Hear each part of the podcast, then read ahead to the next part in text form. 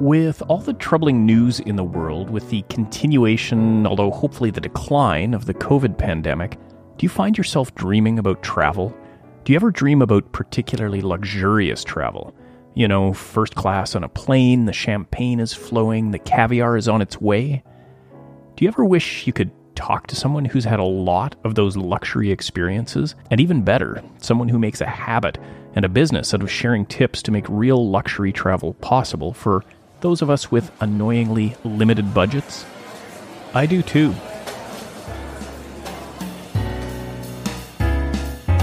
Talking to chefs and sometimes lawyers, but always to people who love food. You're listening to the Cheftimony podcast. Here's your host, Graham McLennan. Welcome back to Cheftimony. Thank you for being here. We are going to have a lot of fun today. And if you're new to Cheftimony, welcome to the show. I'm Graham McLennan, and this is my podcast about food. These days, I work as a lawyer, but in recent years, I have also cooked professionally, and Cheftimony is my way of staying in touch with the culinary world now that I'm out of the kitchen and back into the office. As longtime listeners know, Las Vegas is one of my, eh, let's say, keen interests. Obsession is such an ugly word. And I've been lucky to cook in some amazing kitchens in Las Vegas and to interview some chefs and even some lawyers in that wonderful food loving desert city. And today, something really special. I am delighted to share my talk with Michael Traeger of Travel Zork and the fantastic Zorkcast podcast. You'll hear directly from Michael on just what Travel Zork is, but in brief, Travel Zork is focused on things that I love delicious food, luxury travel, and amazing casino experiences. Michael and his team have created a community where people share insights on accessing these luxury experiences in a money saving way through loyalty programs. Points and miles, it's often called in the travel world. And while Michael knows the travel world really well, he also knows casino loyalty programs. So you will learn about those today. And, and early in the show, we dive into comps in Las Vegas and elsewhere. Those are complimentary things and experiences that casinos give to players to keep them loyal. The most well known comp is one that you may well have had free cocktails while you're gambling in Vegas. Now, Michael takes that concept to something of a different level, so keep an ear open for the cognac comps. After that talk, I asked Michael to share some of his favorite Las Vegas food experiences. Think back to some of your favorite dining experiences. Do you remember the individual dishes? Very likely you do. Do you remember the exact wines? Do you remember their years? For some, for sure. But Michael discovered a good Facebook trick during our talk to relive meals from years past, and, and this just might be useful to you as well. Michael and I reminisce about restaurants we love, about dishes that produce powerful memories, and Michael even uses this new technological technique to track down the exact year of a Madeira that he enjoyed with some cheese at a restaurant in the Wynn property in Las Vegas. Ah, and the cheese I had was with a 1910 Madeira. Wow, I found it. Well, and I'm doing this on the fly. This is not bad technology for an old man. I really have to learn more about how to access these casino comp experiences. Both inside and outside the casino environment, Michael is a great source of information on fine dining, and he even shares today some experiences dining in first class on airlines. But we also agreed that food does not need to be fancy or expensive to be wonderful and to be memorable. In fact, we definitely agreed on a longtime favorite food, and I love Michael's wine pairing idea for this fried chicken and pairing fried chicken with non-vintage champagne. Uh, Doesn't get better than you know what? Champagne and fried chicken or chicken wings. Absolutely, it really goes well. You don't need expensive champagne. You just need, you know, it, it goes really, it, it goes really goes, well. Toward the end of our talk, I ask Michael whether Las Vegas still represents good value, and we have a discussion about the future of the hospitality industry generally. It's an industry that I think will forever be changed by the pandemic. There's a lot to cover, so I will leave links in the show notes to many of the things Michael and I discuss, including his two Facebook groups, one focused on travel and casinos, and the other purely on caviar. How fantastic is that? Join Michael and me for our virtual talk now, and if you're like me, start dreaming about your next trip to Las Vegas.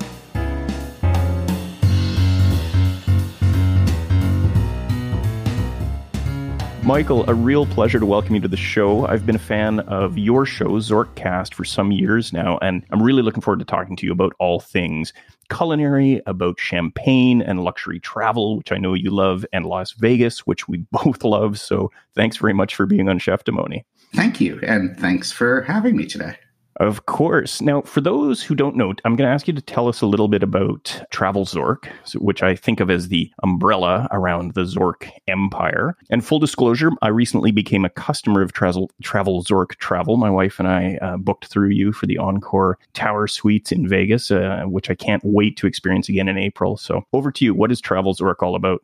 basically you know simply travel zork is is heavily is a website you know and a brand that's heavily focused on casino experience. But we dive pretty deeply into casino loyalty and comps. We do i mean that's sort of one of our focuses. So i mean i guess you know, saying something like casino experience is rather broad, but you know, and we do love everything that has to do with the casino experience. And like we talked about extensively, you know, with food and beverage and with, you know, cocktailing and shows and all the stuff that goes on in Vegas and at other casino uh, venues. But, but there is also that other side of it that has to do with loyalty also at TravelZork, we, we do publish a, a, weekly Vegas news roundup that we've been doing for a lot of years. But if you ask me to simply explain it, and I'm not so good at simply explaining things sometimes. uh, TravelZork is basically the intersection of two of my major passions, which is travel loyalty, or what people call miles and points, and casino loyalty. And TravelZork Travel is actually a rather new addition where we decided that it might be compelling for us to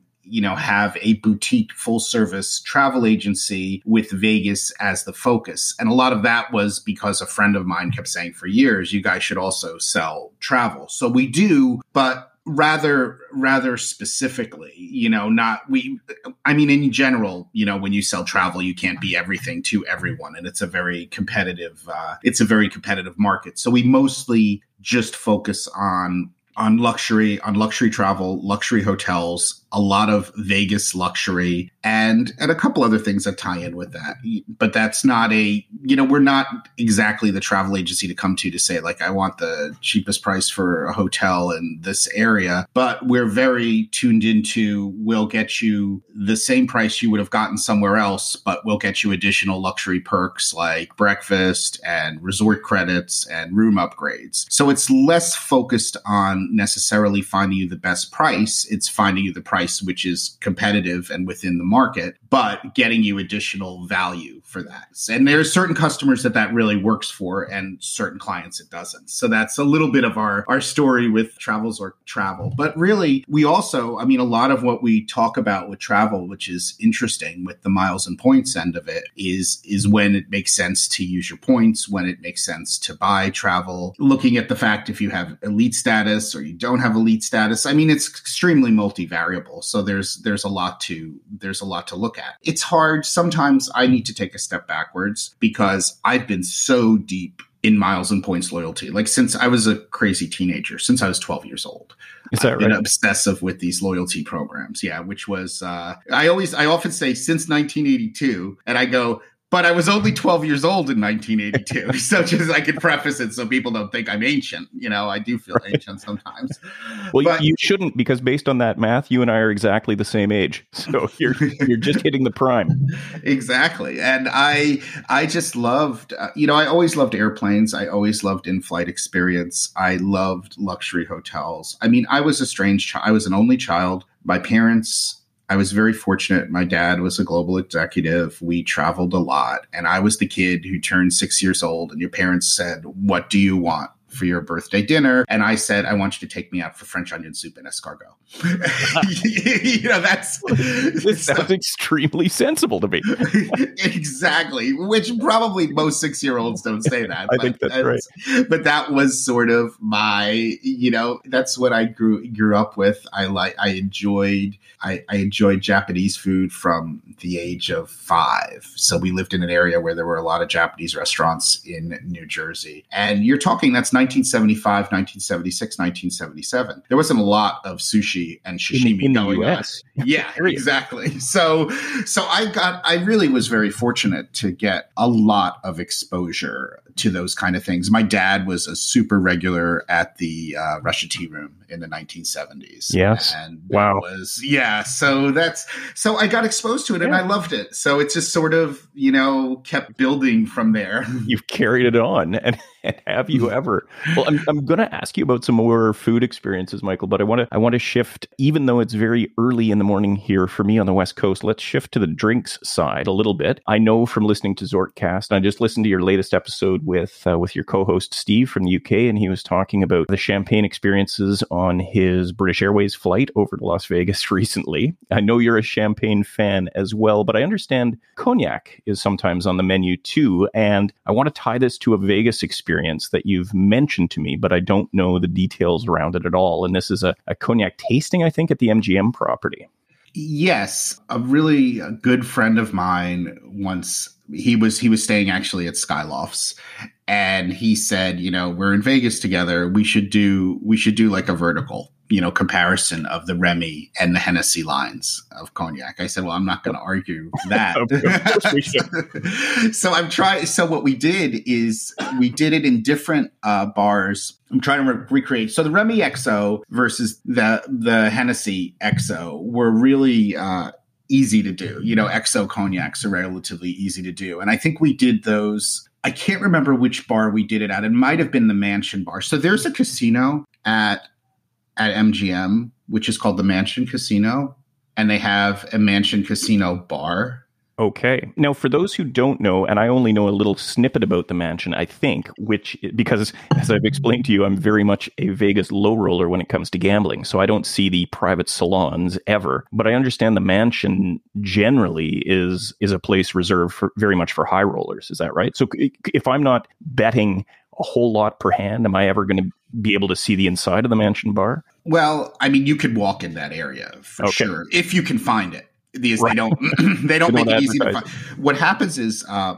at the MGM you have skylofts which are premium accommodations, which are these incredible suites at the top of MGM. Some of them are duplex. Actually, I think most of them are duplex because they have these great staircases and amazing showers and they have like one bedroom two bedroom three bedroom so you've got the skylofts accommodations and many people have heard of those then there's another hotel within a hotel called the mansion which used to not be sold for revenue at all, used to just be for super high rollers. And they also have a restaurant in there where you can have breakfast, which I think they allow Skylofts guests. They didn't for a while and now they do. So that hotel, which is like sort of buried within MGM, for lack of a better way, that actually in the back of the mansion high limit room it leads to that leads to that hotel if you wanted to. And there is a really nice bar in that mansion high limit room called the Mansion Bar. And what was great about that bar is if you were with someone who was a pretty high level MGM player, that bar comped I think up to like just at the bar while gambling up to about $70 a shot. So it's a very that's how I've often, you know, it's, I, I, don't know if anyone's ever used this metric before, but when you compare VIP lounges, you know, what they just comp for, you know, not your comp dollars, but what they just give you, you know, as you sit down at the bar. yeah. As you sit down at the bar or play in that room. I've often used that ratio, you know, factor of like how much per shot, you know, 35 a shot, 70 a shot to give you some idea of the premium liquor that's, that's available because I think it's a pretty good metric. So they had, they used to have, and I, you know, I have no idea because this has been a couple of years, but my assumption is it's probably quite similar. They used to have Hennessy Paradis, and that was a wonderful thing to, to drink at a bar. So we had, I know we had the Hennessy Paradis there, and the the on the Remy line, what lines up with Hennessy Paradis is Remy Extra. Though I don't think M- Remy Extra is sold anymore, so they might have come up with something else. So what we did for the Remy Extra is that my friend's host actually gave him a bottle of Remy Extra in his skyloft. so wow. we had the Remy Extra there to uh, to drink, and then and then I'm trying to remember where we had the Louis the Thirteenth and Hennessy Richard but we did, and I think it was at two other bars and at at MGM. So Sounds we like an epic evening. This is all one evening.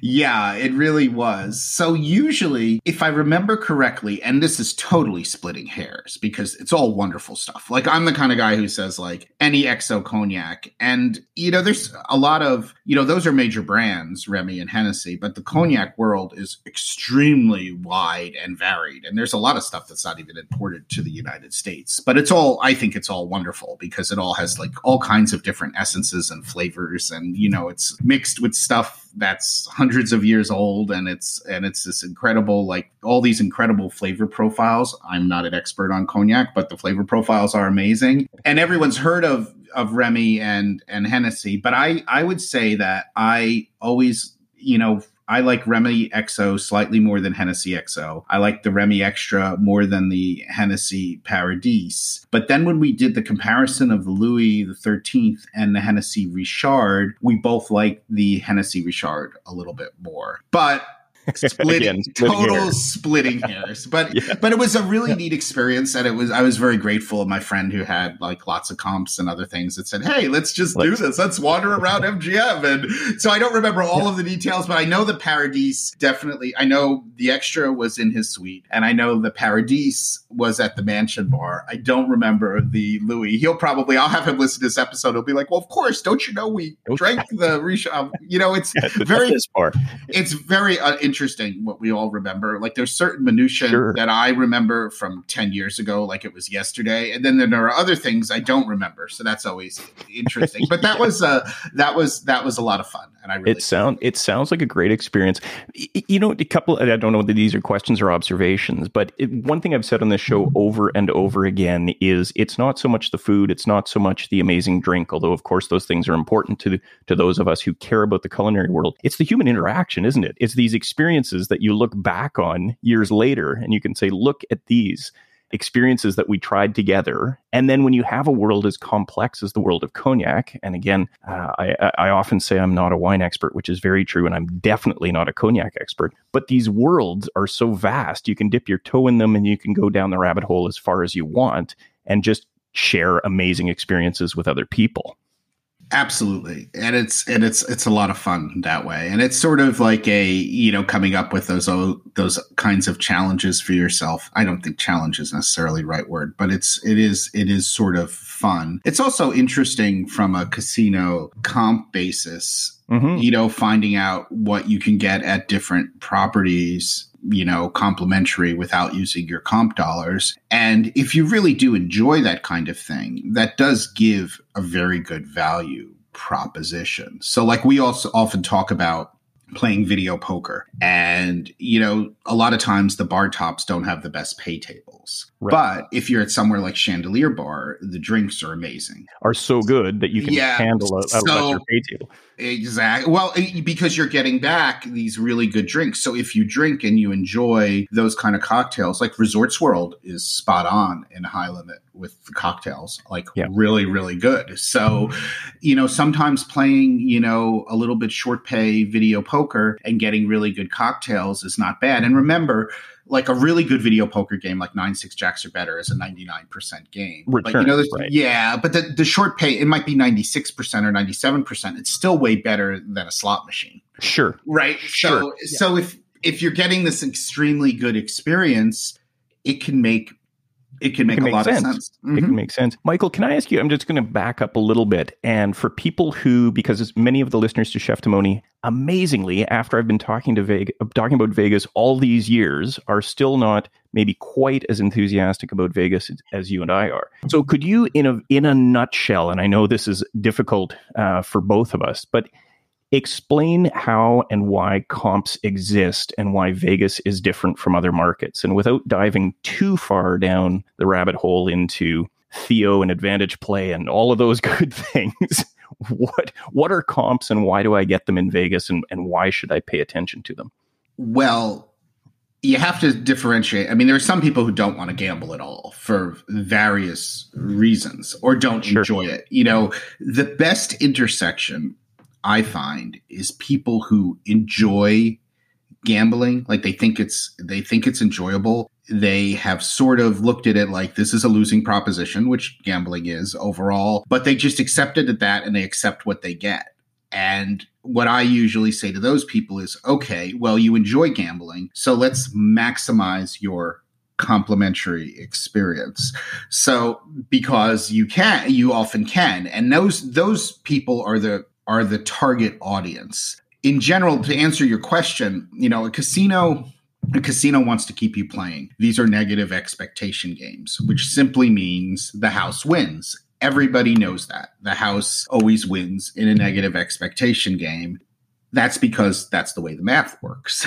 Right. yeah, it's, it's pretty just, straightforward. You know, exactly. Uh, you know, setting aside things where somebody gets an advantage for some reason. You know, in normal gambling, you know, none of these games are positive for the player. So what the casino is basically doing is saying, okay, depending on how much action you give us, which means how much money you run through a slot machine or video poker machine, or how much you bet at a table game like blackjack, you know, how much you bet per hand over a period of time, us, the casino, expect to win this much money.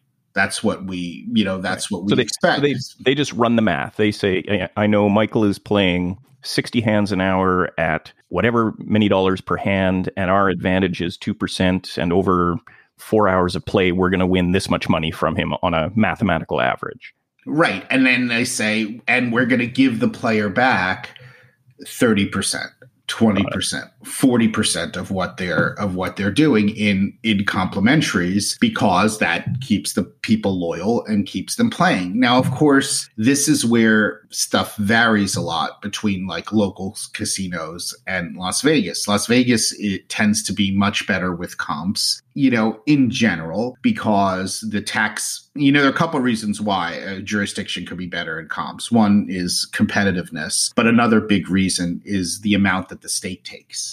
Uh-huh, uh, yeah. Because mm-hmm. if you look at some of these new jurisdictions, like and which aren't even new anymore, uh, but a good example is like Pennsylvania, the state gets like fifty-one percent. Okay, that that makes a difference. Whereas, like you know, other places like Nevada and Atlantic City, I mean, Nevada's like what seven, eight, nine percent. Some someone will probably correct us on this. New Jersey's like twelve percent. So think about it.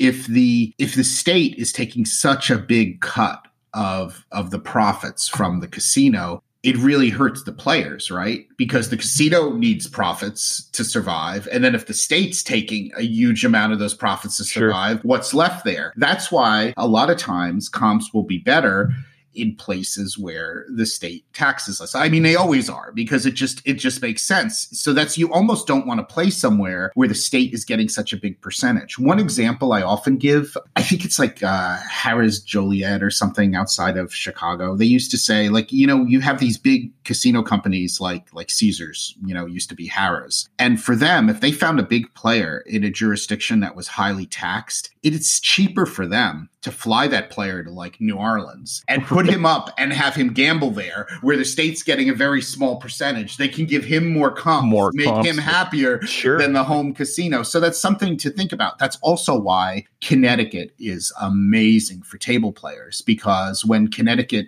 got gaming on the East Coast, which was only was very young because you had Atlantic City and then Connecticut in the early 90s starting with Foxwoods. They they negotiated a really good percentage uh, for the slots, which they were so proud of in Connecticut. But they never thought table games were going to be a thing.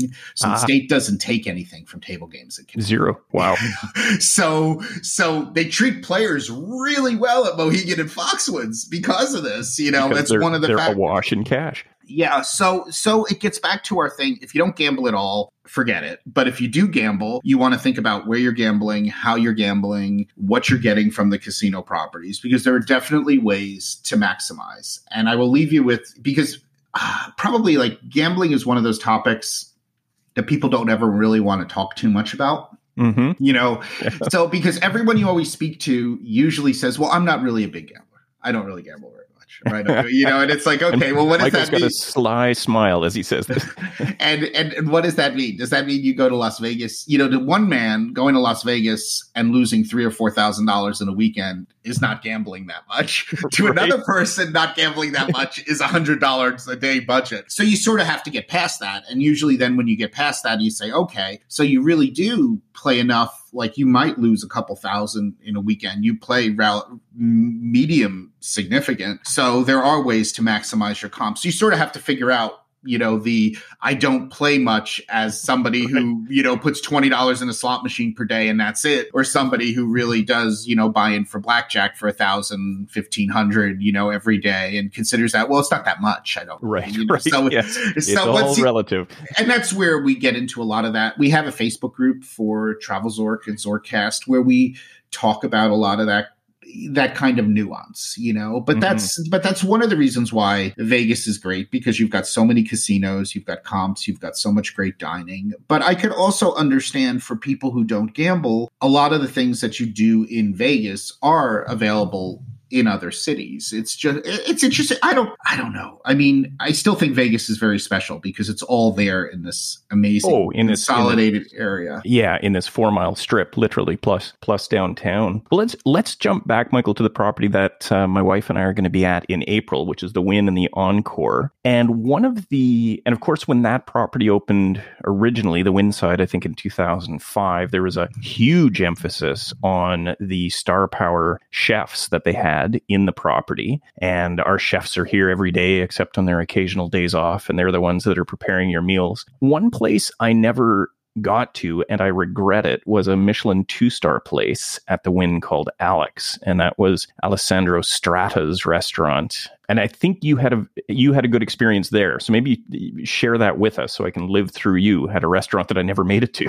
You know, I've been there. I was there twice, and I was just blown away, blown away by that, uh, blown away by that restaurant. And we had done. Another friend of mine had a extraordinary amount of play at at Wynn, and we were able to go to this incredible comp comp dinner. I'm trying to remember. You know, honestly, the way I find some of this stuff, you're gonna laugh. Is uh, is that I, I, I look up my old uh, my old Facebook posts. And oh, of course. and I sometimes so actually uh, so I was at Alex at Wynn Las Vegas on the 5th of December 2008. Okay, here we go.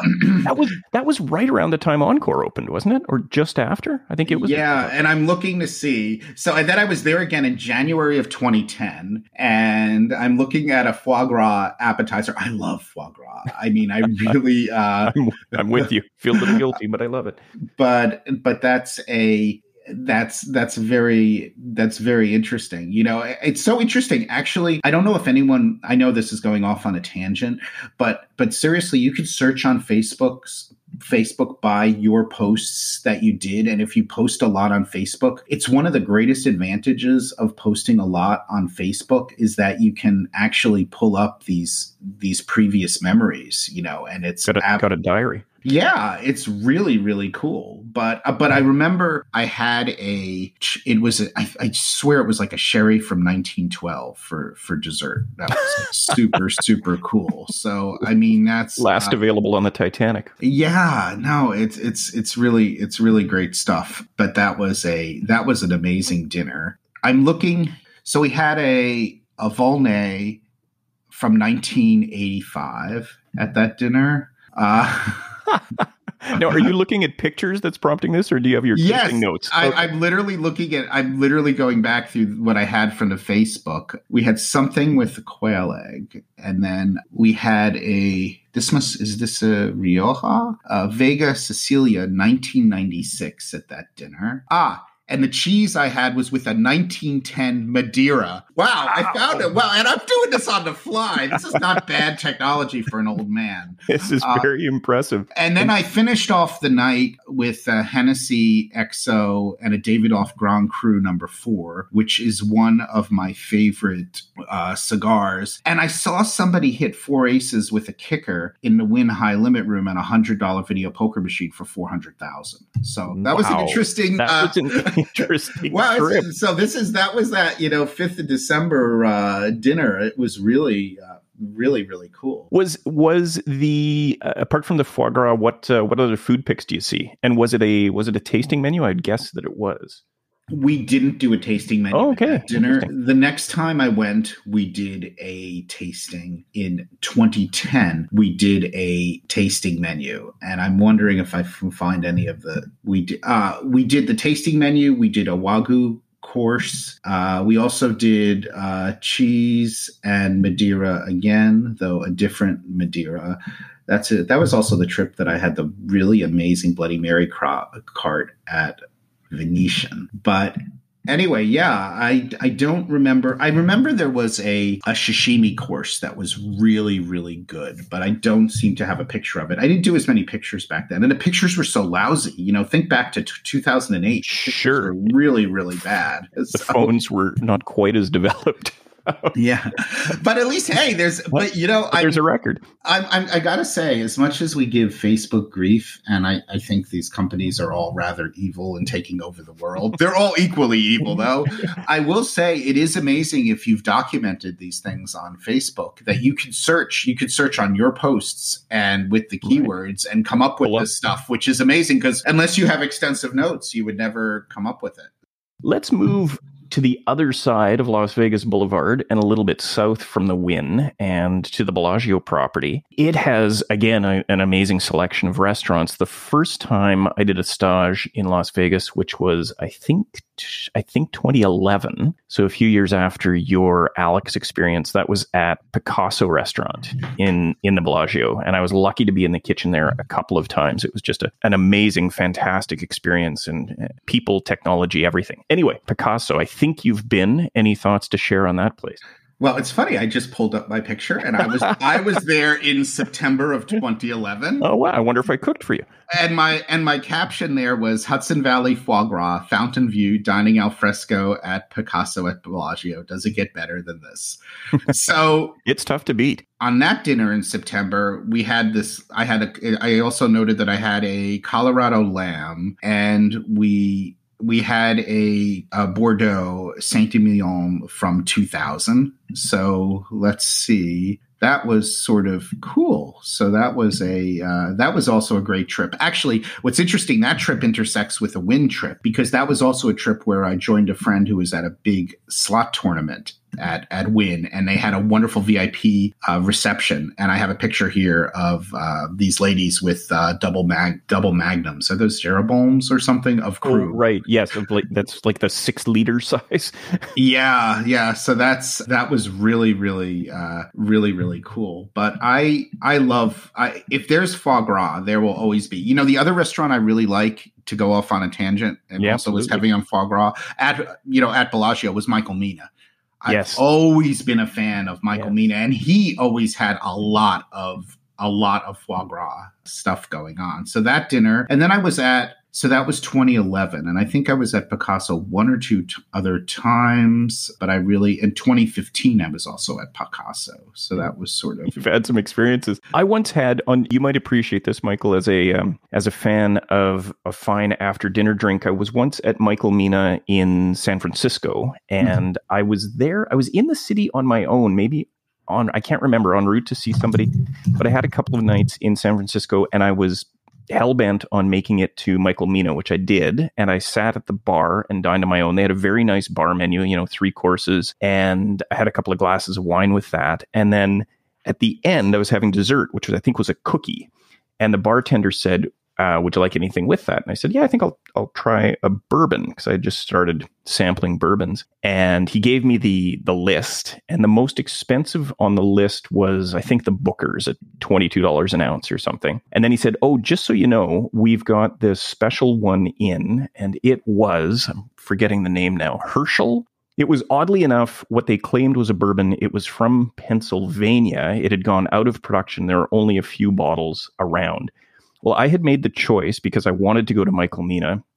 This was many years ago. Budget was tight. So I actually stayed at a hostel in the Tenderloin in San Francisco so that I had extra budget for dinner. And this uh, this shot of bourbon came out to go with my cookie at the end. The bartender poured it and he was punching it into the you know the online program to track the bill and I saw his eyebrows go up and he said you know, I'm just going to pour you a little bit of the Booker's alongside that so you can compare them, which made me think that I was in for something of a surprise when the bill came. And uh, it showed up, and that one ounce was $50. So I could have skipped the bourbon at the end, skipped the hostel, and stayed somewhere very nice, I think. But it's, wow. it's, it's, it's, a memory I, I, I remember. So it's an experience I remember. Well, I, probably I, worth it. I, I, only ran into Michael Mina once, and this was at a celebrity chef brunch in May of 2011. And I'm looking at some of the photos from that dinner. And he actually made he actually made us uh, ahi tuna tartare which he's known for at michael mina. And then i have here another thing. In on that same may uh, celebrity brunch dinner kobe beef and quail egg personally plated and served by michael mina and what was interesting, you mentioned so you mentioned San Francisco. This is great. So I was at the San Francisco Michael Mina restaurant in 2016.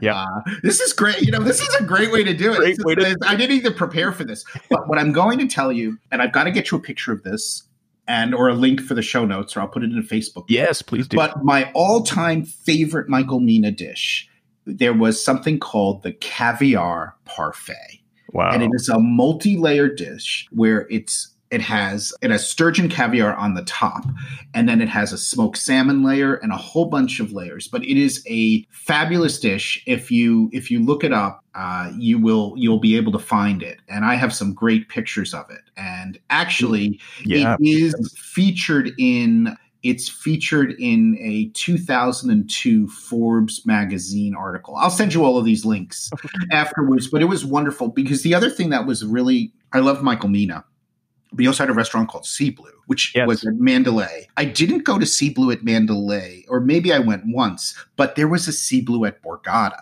in Atlantic oh, City, okay. and I happen to love Atlantic City. Uh, you know, as a side note, if you ask me where I want to gamble, especially play dice, it's Atlantic City. I love Atlantic City. I'm originally from New Jersey.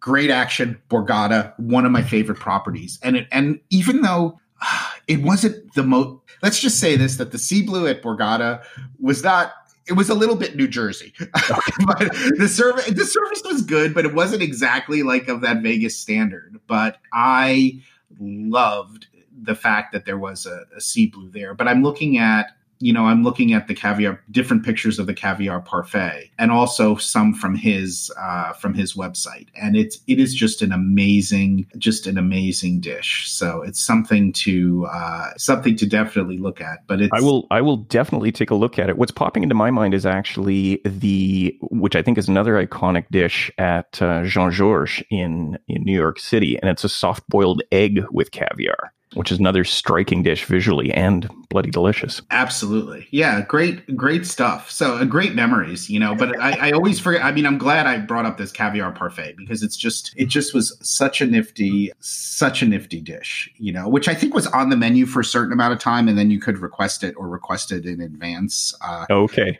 I give, I guess I give those restaurants a lot of credit. They're changing things up all the time. Though I'm sort of, you know, I'm the kind of person who would order the same, you know, same thing all the time. But I mean, it was, it was amazing. Actually, to tell you, there's another Facebook group which is really niche, which is called Caviar Talk, all in one word, that I started, I and I have some of these pictures in the Facebook group Caviar Talk. Uh, we don't put, I don't put much in there because it's basically a Facebook group about caviar. About caviar. It's mm-hmm. a niche interest, but I'll have to check it out. Yeah. So no, great, uh, great, great memories. Uh, really, really good stuff. But you know, I think that's that is what's so special. Getting back to Vegas, you've yep. got this culmination of all of these chefs in this little area. And it's not like you don't have that in San Francisco or New York or in another city, but it's such a tight geographic area. And especially from all of the foodie stuff in Vegas, so you've got all the high end stuff and you've got like the mid, you know, the mid kind of interpretations. You know, I know Gordon Ramsay's doing a lot of that kind of stuff. Uh, now you have that new Martha Stewart restaurant concept at Paris. Right. With Snoop Dogg? Is that right? Yeah, something like, yeah, crazy. But then you also have really good casual dining. You have really yeah. good casual dining in downtown Las Vegas. There's just so much there. Like Hattie B's, the fried chicken place at Cosmo. Super awesome. And I used to love blue ribbon fried chicken outside of Bally's, but I heard a new fried chicken came place. One of my passions is fried chicken. Okay. Fried chicken. Nothing. very sensible. very uh, fried chicken and pairing fried chicken with non-vintage champagne. Uh, doesn't get better than you know what? Champagne and fried chicken or chicken wings absolutely. It really goes well. You don't need expensive champagne. You just need, you know, it, it goes really, it, it goes really goes. well. Did you ever go to WD50 in New York City, Wylie Dufresne's restaurant? No. And I, I ask because he had a dish on the menu. I went there once. Thank goodness I did. That was 2011. It has since closed. But he had a dish that was cold fried chicken. His theory, I think, was that fried chicken was, like many things, best the next day. So they had a dish on the menu that was cold fried chicken with caviar. So would have been right up your alley. Wow, that's amazing. There is, you know, there's I think there's it's interesting when you talk about certain flavor profiles and memories you have from your childhood and other food that makes you really happy. And and there are some that I, I've never been able to recreate. The one with fried chicken, which is super niche, is that at some point in the 70s and 80s, Kentucky Fried Chicken had a barbecued fried chicken. And it had a very interesting flavor profile because it was like that greasy fried, but with barbecue. There was just something. And of course, this is all from like years ago memories, but it was really good the next day cold. Uh-huh. So, yeah, I mean that's uh, so. I don't know why. I mean something about right. uh, something about that kind of thing. But I love, you know, I love that kind of experimentation and things like you know experimenting with different that's it's just yeah. amazing. Yes. And you're right it is amazing how a bite or even a smell i find smell is even more powerful sometimes will take you back to a memory that you haven't had in years and years. But if it's some delicious bite that's echoed again now it is so powerful yeah, no, it's it's true. And also it's interesting, you know, sometimes some of the things that you can do and eat cold are as good as as things that you would have warm. That's a great side note with what airlines get wrong sometimes on on in-flight catering because I often have felt that so much of in-flight food service would be better on airlines if they kept to cold dishes. Yes, warmed because it's the it's that whole warming up process. I mean, I think maybe with some sous vide processes and other things you can do it, but it's so hard to warm something properly and then plate it right. Mm-hmm. Whereas if you have you know cold dishes, you could do amazing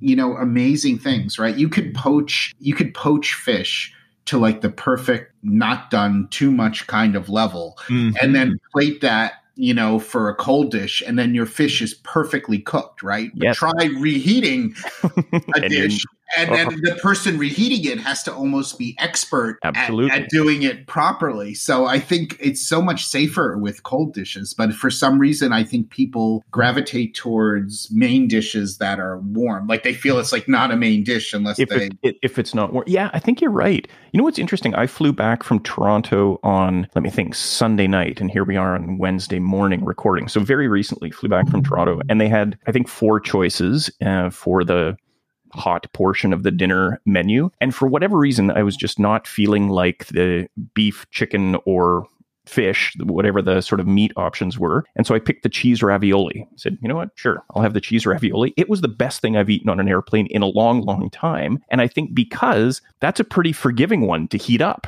right? it's got a nice thick sauce on it, got some cheese sprinkled on top. It was great and that's also why like things like curries work so well i mean i think they're just certain things i mean i think you realize this a lot more when you when you cook you know to me like I get it. Like every once in a while, someone will have like in first class on a flight, you know, a steak, and they'll be, look, it's cooked perfectly.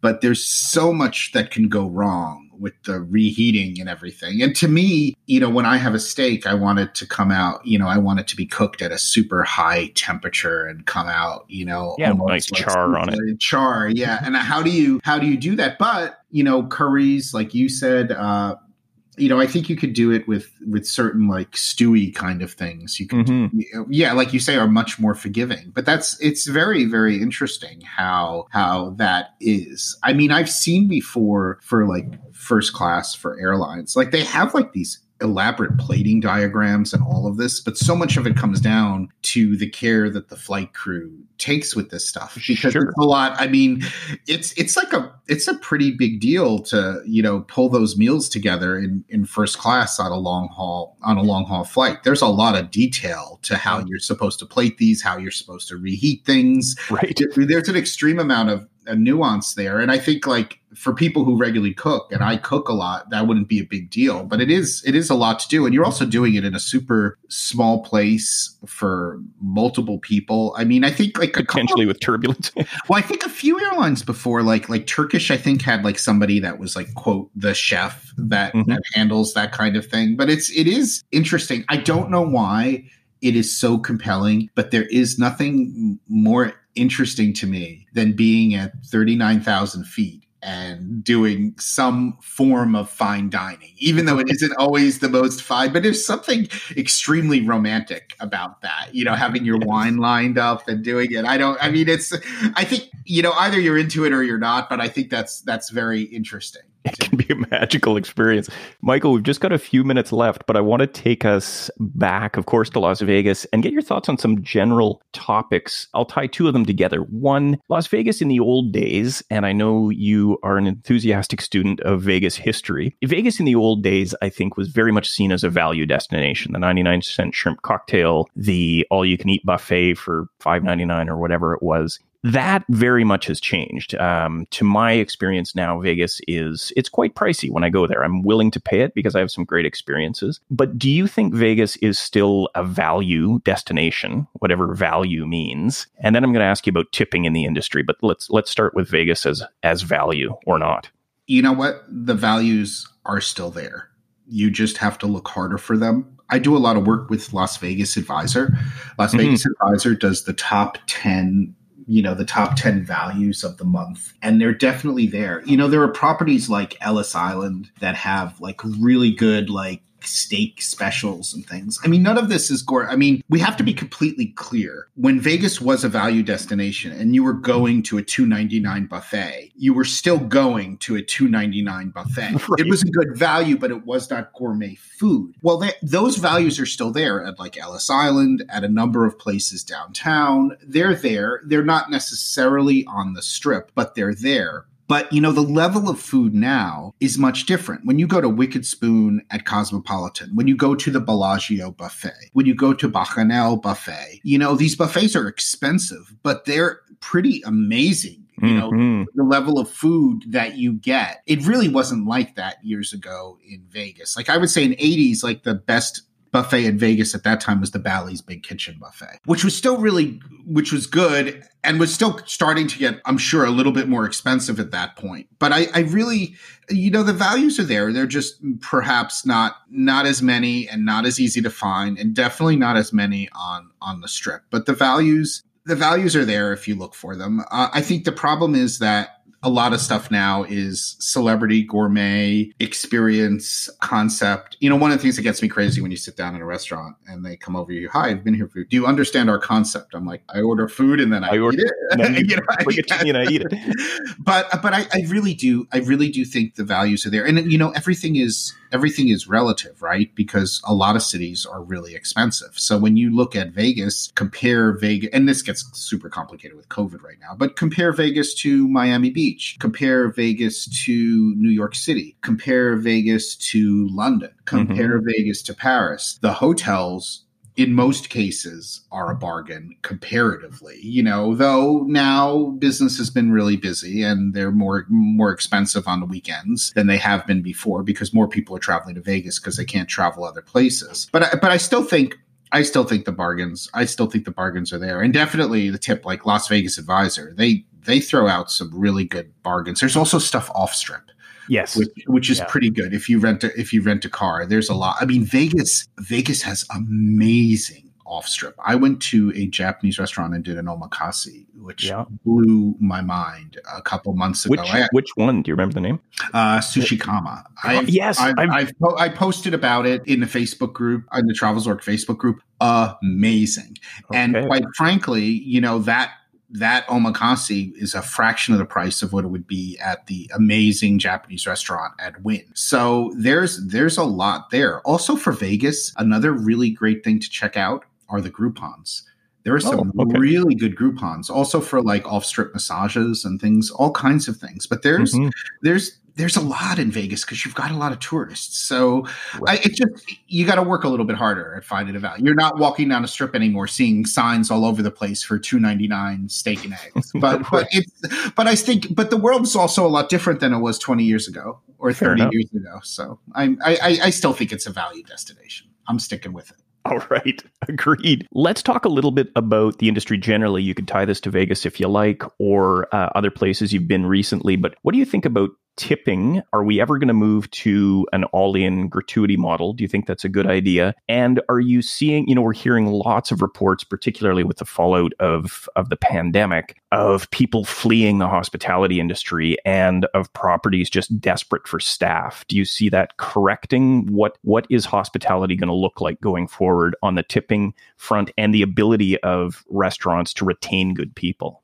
I think the days of getting super low priced labor and sort of probably a little bit taking advantage of people are over. I think there's been a huge shift and correction since COVID. I think a lot of this could potentially be very positive. You know, I like the idea of employees getting a decent wage and having some level of benefits. You know, I think it keeps them loyal. I think one of the things that has been successful in Las Vegas has been that a lot of properties are unionized and people do get benefits and they do feel that they're being taken care of. I mean, this is gets so political and sure such a such an argument about that kind of thing. I I just you know, my hope and and I noticed it recently in Miami Beach where everything is basically a 20% autograt. We experienced a lot of good service in a lot of good places. So if the outcome of this is that the employees are getting a better wage, are getting benefits, and gratuities are a little bit higher. And I'm, I'm never sure, you know, the autograt thing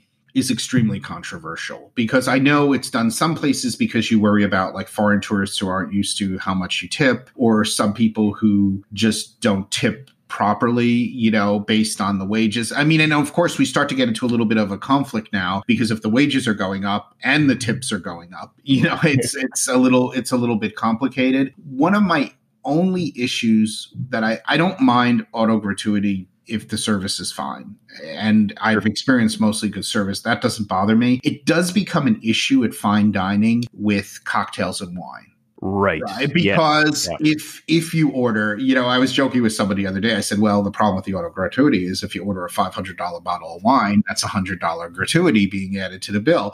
And then of course that friend, well, that's a problem I never have because I never order a five hundred dollar bottle of wine. So, uh, but that may but, be the ultimate first world problem. exactly, but but that is a problem because I really think that if you order expensive alcohol you know that's that probably should be tipped at about 10% and the food and beverage the regular food and beverage should be tipped at 20 to 25% i'm sort of fine with that. I just on a really high end you know if you if people especially restaurants that mark up you know they're marking up the champagne two already four right. times. So you know you're taking a $45 bottle of champagne you're selling it for 150 170 say you're with a group of people you order four of those bottles you're up to like six seven hundred dollars. You're gonna then you put twenty percent, yeah 20% on basically that. I think that might be that that might be that might be overdoing it a little bit. I don't know how you can differentiate with that, but I've I think you know I think the service industry has changed. We'll, yeah. we'll say I mean it's it's hard to tell because short term, long term, but I, I sure, it, but, but, it does feel like there's been a definitive break from the old world uh, as a result of COVID. I think that's true. I think whatever happens, you're right. The details are still going to have to shake out, but I think it's going to be different from what we had before. Yeah, but also I mean the question becomes, and I had a lot of restaurants I used to dine on when I was in the New York area, where your people, you know, it's a career for someone. Like they're a server yes. at a restaurant and they love working for that restaurant. The customers treat them well and it is a career. And the question becomes if you want people to be career, you know, you want them to be, be that career, good yeah, you want them. You know, I remember like Harry's at the Woolworth building in New York and, you know, other restaurants that I used to, you know, these guys were like career waiters and they loved it and they loved what they were doing. And, and that's it. And they also provide those kind of people provide really mm-hmm. good service, right? So yeah. the question, do you want do you want all of your dining, you know, wait staff to be completely transient, just just doing this until they find the next mm, better the thing? real job? Or do you want them to be proud of what they're doing and feel, you know, I'm doing a great job and I'm being compensated for it and doesn't it it's help everyone? And I think we've seen that before, you know, in in restaurants. So I think that could be a really positive you know mm-hmm. i mean i don't i mean i understand that in general hospitality is always going to be slightly transient you know? I mean i think it is sometimes just a point in somebody's life that they're doing that because they feel that they're pursuing some other things on the side and that fits in well with their schedule. But you know for other people it can be a really fulfilling career. And in order for it to be a really fulfilling career they have to Good. be paid decently and have benefits. Absolutely well, Michael, I think that's a great place to end it. Thank you for an amazing discussion. I am yet more fired up for Vegas in April after having talked to you today. Where can my listeners who don't know best follow along with you and Travel Zork and, and keep up with uh, with all that's going on?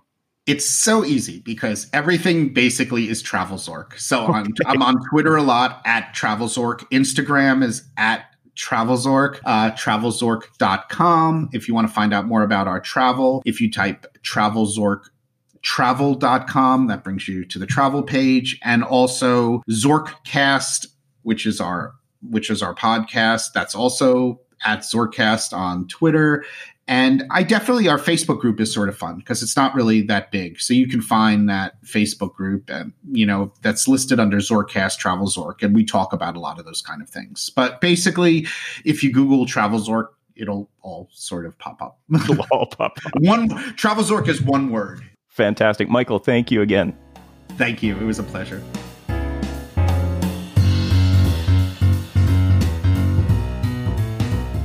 Michael, it was a pleasure. Thank you for joining me. I can't wait to visit Vegas again with my booking through Travel Zork Travel, and will definitely stay in touch via your Facebook group. Thank you for being here too. I appreciate you spending some time with me here on Cheftimony. And for the next episode, I've got another fun interview with another great podcaster, and this is the one who's a lawyer. This next guest brings a 360 degree perspective on Las Vegas. That talk is coming up soon. Oh, that bourbon I mentioned, the one that cost me 50 bucks and a night in a hostel in the Tenderloin, I was slightly wrong on the name. It's not Herschel, it's A.H. Hirsch, but I was right on the state. It's a bourbon from Pennsylvania. Until moments ago and a Google search, I always thought that bourbon had to be from Kentucky. Turns out that thanks to a 1964 congressional consent resolution, not a law, it just need be made in the US, although 95% of bourbon is apparently made in Kentucky. Anyway, I will will put a link to an article about what makes Hirsch so special into the show notes. If you're enjoying Cheftimony, please tell a food loving friend about the show and please take a few minutes to leave a written review for the podcast. Apple Podcasts is a great place to do that. Not only will I appreciate it, but your review will help other people to find the show. Please connect with me as well if you've got a question or a comment, perhaps a topic idea or a guest suggestion. I'd love to hear from you. You will find me at Cheftimony on Instagram, Facebook, and Twitter. You can connect with me on LinkedIn by looking for me under my name, Graham McLennan, or just email me to graham at cheftimony.com. That is all for today. Thanks very much for being here. I'm Graham McLennan, and I'll see you again soon with yet more food, chefs, Vegas, and a lawyer right here on Cheftimony.